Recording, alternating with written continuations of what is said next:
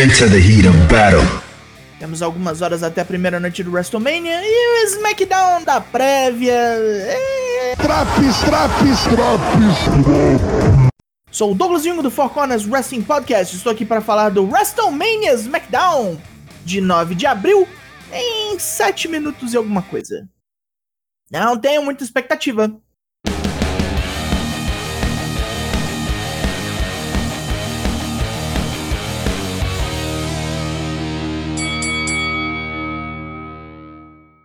Daniel Bryan abre a noite, empolgado que finalmente vai ter plateia para berrar Yes! com ele. Embora o Yes seja seu bordão, ele ouviu muito mais não do que sim na carreira. Não pro seu lugar na companhia, não pelo seu tamanho, não é o melhor para os negócios, não para continuar a lutar depois de seus ferimentos, não poderia voltar e virar campeão, não poderia submeter Roman Reigns. Ele fez tudo isso. Então, será que ele acha que pode fazer Roman bater de novo? Será que ele pode chutar a cabecinha de Ed para fora do pescocinho ferrado? E depois disso, será que ele pode sair do Mania campeão universal? Ele acha que sim. Os Street Profits comemoram no backstage mirando-se no exemplo de Brian, mas são atacados por todos os tag teams da próxima contenda no ringue. Luta 1: Mysterios vs Dirty Dogs vs Alpha Academy vs Street Profits. Fatal 4-Way pelo título de tags. Mais uma zona braba onde Otis e Angelo Dawkins tratorizam Deus e o mundo, mas são pegos por acrobacias e mergulhos suicidas. Rey Mysterio e Dominic pegam vantagem e mandam um 619 em estéreo em Ziggler e Rude, mas Otis esmaga Dominic em sua tentativa de pin. Os Street Profits jogam Otis para fora e na confusão resultante, Chad Gable pega Dawkins com Chaos Fury. Montez Ford se vinga com From the Heavens mas Robert Roode faz o tag e pina Gable, enquanto Ziggler bota Ford a nocaute com super kick. Os cadelos canalhas retém. Bianca Belair está empolgadíssima no backstage, pronta para ter o ponto mais alto de sua carreira até agora, no main event da noite 1 do Mania. Big E aparece num package falando de suas origens em Tampa, Miami, e mostrando alguns pontos turísticos locais. A sede do WrestleMania de 2021 é sua cidade, seu berço, o estádio Raymond James é onde ele fez o seu melhor jogo na época colegial, e é neste estádio onde os sonhos de Apollo Crews virão para morrer. Nia Jax, Shayna Baszler e o acrobata de estimação das duas seguem rumo ao ringue. Luta 2, Nia Jax vs Tamina. Reginald e Shayna interrompem bastante, com Tamina passando perigo toda hora. Quando a filha de Jimmy Snuka consegue acertar um Samoan Drop, Shayna entra no ringue e ataca. De quê? E aí, Todo mundo se agride. No backstage, uma entrevista do Riot Squad é interrompida por Billy Kay e Carmela, que anunciam a criação de sua dupla, e também a entrada delas no Fatal 4-Way pela chance de desafiar as campeãs de tag na noite 2 do Mania. Logo, temos mais uma zona com todas as duplas se espancando. Tamina e Natália chegam por último para limpar a casa. Temos um rápido segmento pago por Seth Rollins para falar mal de Cesaro. Divertidinho, podem ver no YouTube. Ed chega ao ringue e corta uma promo furiosa, comparando Daniel Bryan a atendente de livraria independente que se encheu no embate de titãs. Enquanto a Roman andar pelos bastidores como se todo mundo lhe devesse algo, Ed diz é que o novato é que saiu revirando suas coisas. Membro de uma facção de três pessoas, confere. Entrada pelas arquibancadas e passada pelo público, confere.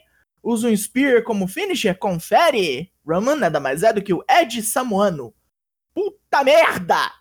Ed realça a falta de respeito dessa situação, pois ficou muito mais tempo fora de ação do que Brian, e ninguém fala nisso. Mas seja destino, vontade divina ou coisa que o valha, ele vai sair do Mania com o cinturão universal. Ele sonhou com isso e vai manifestar para a existência. A promo de Ed parece ter surtido efeito em Sonya Deville, que começa a discordar no ato de várias das decisões de Adam Pearce. Ih, caralho. Vai puxar tapete? Agora é Sasha Banks que diz numa entrevista rápida que não importa a habilidade de Bianca Belair, pois ela vai bater durante o Bank Statement, como todas as outras desafiantes. Sami Zayn procura Logan Paul num ginásio de boxe, querendo ajudar num treino. Ele sai para buscar seus equipamentos, mas o segurança local o impede de entrar. Sami Zayn barrado na baladinha. Ele vem correndo para a mesa de comentaristas dizer como tudo isso é mentira e Kevin Owens vem quente em seu encalço. Escapando de um stunner, Zayn faz sua melhor imitação de papaléguas, Owens logo atrás em modo de captura.